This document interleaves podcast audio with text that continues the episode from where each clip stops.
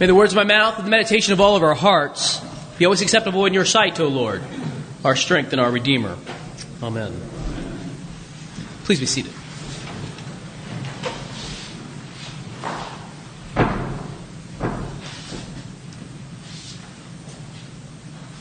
Who would have believed it? These men, ordinary men, fishermen, carpenters, farmers, they went out on a mission like Jesus had sent them to do, and they came back reporting amazing results. They had healed people with their diseases. They had cast demons out of people who were demon possessed. And they had taught people. They had taught them in instruction what faith in God can do.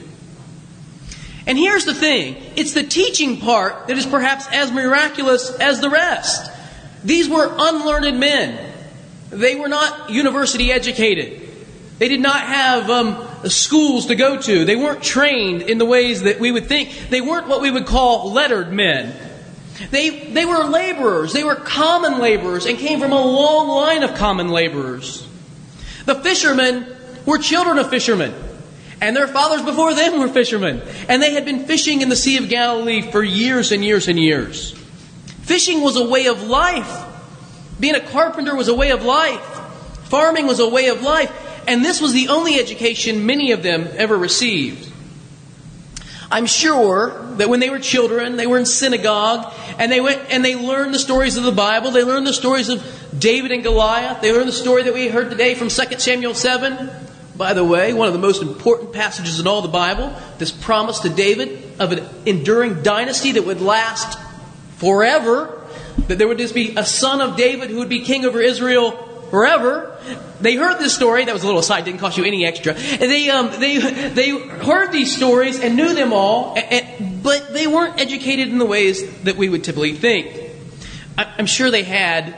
I'm sure they had the flannel graph. Does anybody remember the flannel graph from when you know, little? Ch- there was probably an ancient equivalent it probably actually was the flannel graph. They probably had it way back in the first century. You know, these little pictures that they would put up on these graphs and, and, and you know, tell the stories of, of the Bible. But there was no university. There was no high school.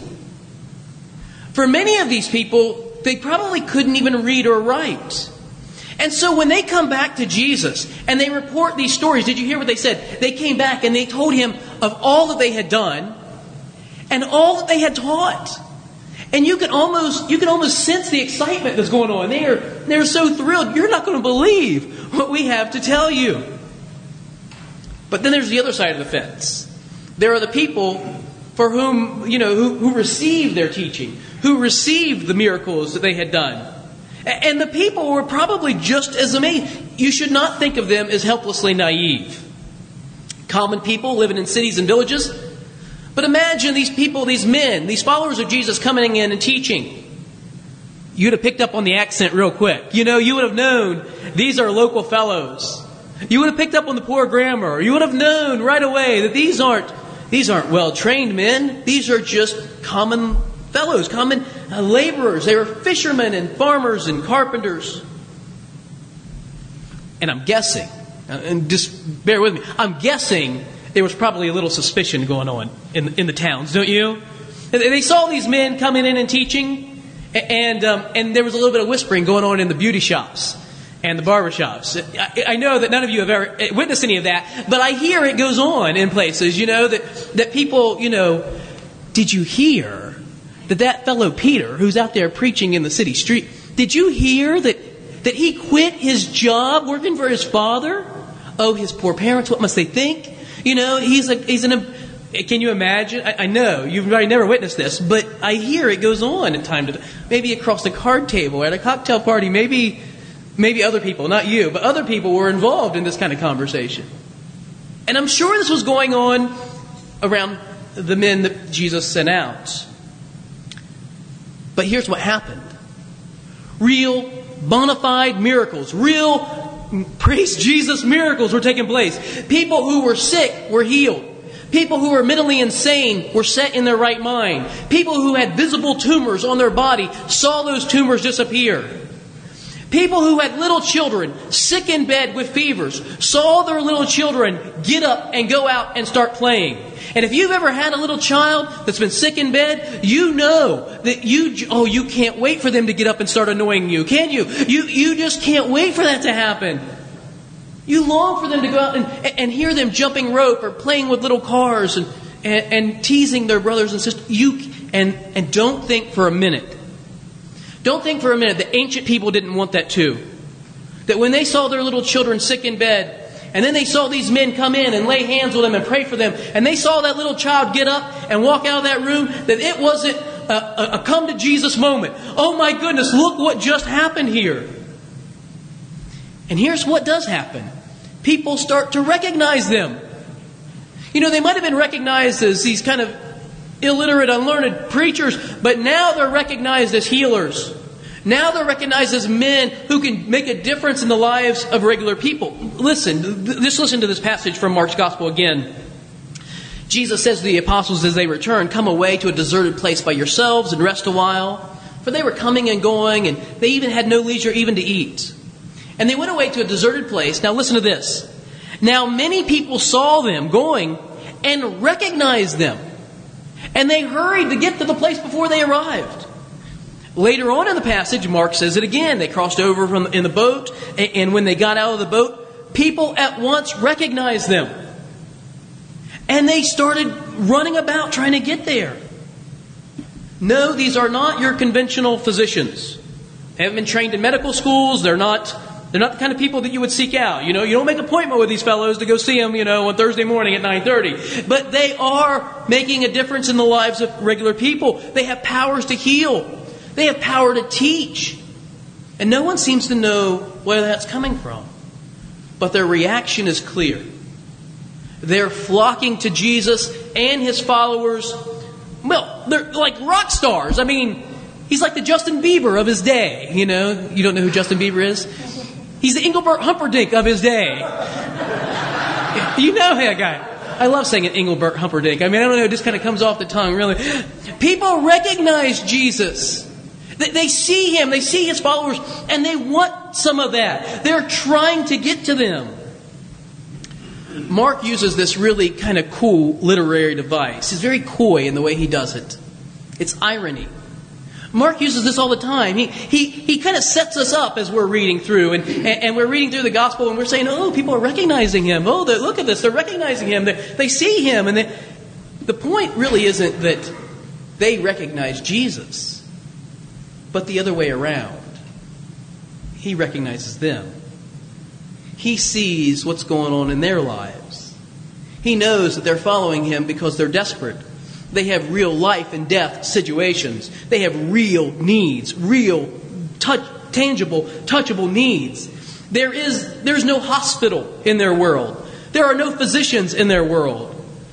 There are no there are no psychiatrists in their world. There are no medications to take. Listen, there's no prophets that are coming around preaching. There are no priests that are serving them faithfully in their temple. There's no king in Jerusalem. It seems like the whole world is falling to pieces. And then along comes Jesus. And here's the irony they recognize him, but he recognizes them. He knows what they need before they ever know what they need. Uh, Mark uses this word uh, to recognize, epiginosko. It's to know thoroughly. Um, it's used all over the Bible uh, to recognize or realize something.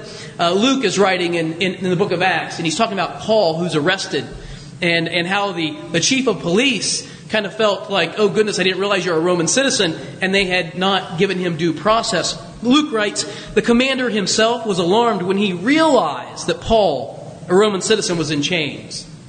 Epiginosko, to realize, to note, to all of a sudden say, oh, oh I, I see that. You've had those moments, haven't you? Those moments of clarity where you're like, oh, yeah, I get it now. Oh, I, I didn't realize you were a Roman citizen. Oh, I didn't realize you wanted to diet soda. You know, I didn't realize you liked opera. You know, you know this. Oh, I didn't realize moment. Um, you know, uh, every now and then, like uh, I, I just started picking it back up this year. I like to go out and golf a little bit. You know, I, I took a several years off, but kind of picked it back up. But a great thing always happens to me when I'm out golfing. You know, I, am with one, you know one other guy or something. We get paired up with two fellows that we don't even know, and uh, and so we'll go off and you know we'll kind of go along and, and do what you do out there golfing and having a little conversation. And I never bring up the "what do you do" conversation. You know, I, I kind of want to sneak it in. You know. Um, I know it's horrible, isn't it? And uh, and usually about the second or third hole, you know, they're telling me these really off-color jokes. Um, yeah, I know, and I'm saving it. You know, I'm, just keeping it in my pocket, and uh, and then and then they use you know some words that are really colorful, and and, and you know I don't say anything, of course, and uh, and then about the ninth hole they'll say, oh, by the way, Joe, what do you do? And that's when I bring it out, you know. Oh, I'm a priest. Oh, oh, I'm so sorry, you know. I didn't realize, you know, I had no idea. Other days of the week, I walk around with this black shirt on and a white collar, you know, and I'll go into a restaurant and sit down by myself, or you know, and, people come up to me that I've never met. You know, they'll come up and say, oh, "You know, my my daughter's sick. Will you pray for her?" Uh, you know, if I walk into a hospital, I can't get to the room without praying for four or five people along the way. You know, I mean, I walk into those and, and they recognize me immediately. There's something about this kind of recognition of knowing who you are. Wait, Jesus was recognized everywhere he went. But here's the thing he recognized the people, he knew what they needed, he cared about what they cared about. You heard it early on in the passage, didn't you? The apostles come back, they're saying, You're not going to believe what happened. And Jesus says to them, Come away. Come away to a quiet place. Because they didn't even have time to eat, they were so hurried about. He recognized that his closest friends needed some rest for their souls and food for their body, that they were no good to anyone if they didn't have these things. And so he takes the initiative. He recognizes the need that they have, and he calls them to do what's good for them. Later on in the passage, he goes ashore, and Jesus looks upon the people, and what does Mark say? He had compassion on them, for they were like sheep without a shepherd. And so he taught them.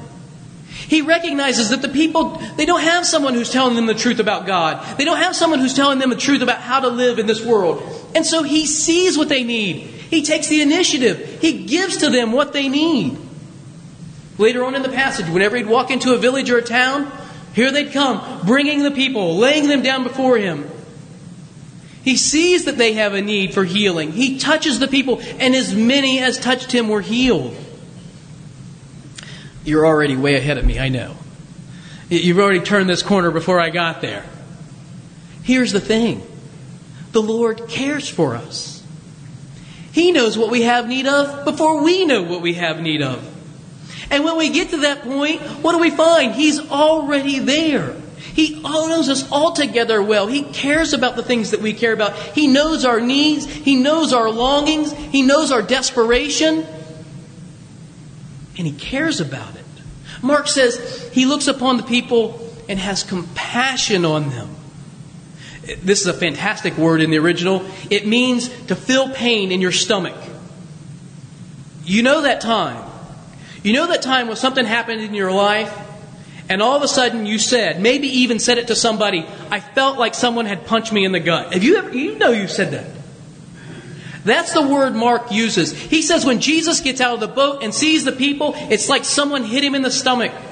He feels for them, and he feels for us. Mark wants us to know that the Lord of all creation cares about us. He cares about what's going on in our lives. He cares about our needs, whether they're physical or emotional or financial or a damaged relationship or the need for a job or the need for a house, the need for a friend. He knows what we have need of. And He cares about that. A few years ago, uh, Abby and I were, were in Seattle.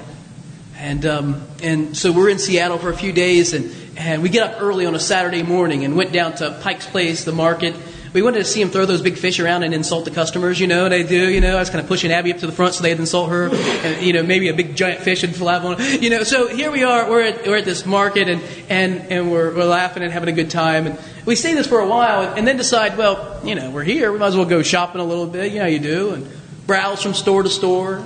And so we're going in this one store and another. And, And we go in this aromatherapy store, which I thought was completely useless, but, you know, we're looking around, there are candles and, you know, we're smelling things and having commentary on them. Like, oh, it's awful, you know, who would want that? And you know how you do. And I walked around a corner, and there was this Native American fellow, probably in his 50s, long braid all the way down the middle of his back. And he's sitting at this little table, like a little card table. On the other side of the card table, a young woman, late 30s, early 40s. And, um, and she's got her hand laying out on the table. This Native American guy is holding her hand and he's looking at her palm. And he's telling her things about her life.